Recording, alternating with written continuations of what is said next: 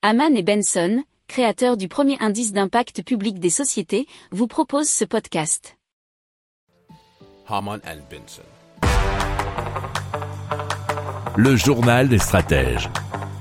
On continue avec euh, la Suisse cette fois et le groupe E, groupe I, qui a déclaré vouloir déposer une demande de permis de construire pour sa centrale de production d'hydrogène au pied du barrage de Schiffenen, près de la ville de Fribourg. Alors le but, ça serait d'utiliser la force hydraulique afin de produire 300 tonnes d'hydrogène par an d'ici 2023.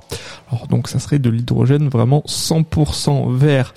Et donc ça représenterait l'équivalent de la consommation de 50 camions de transport, nous dit l'article de sciencepost.fr.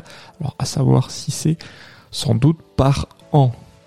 Si vous aimez cette revue de presse, vous pouvez euh, vous abonner gratuitement à notre newsletter qui s'appelle La lettre des stratèges, LLDS, qui relate, et cela gratuitement, hein, du lundi au vendredi, l'actualité économique, technologique, énergétique, mais aussi de l'hydrogène, et puis de tout ce qu'on trouvera super intéressant pour votre vie.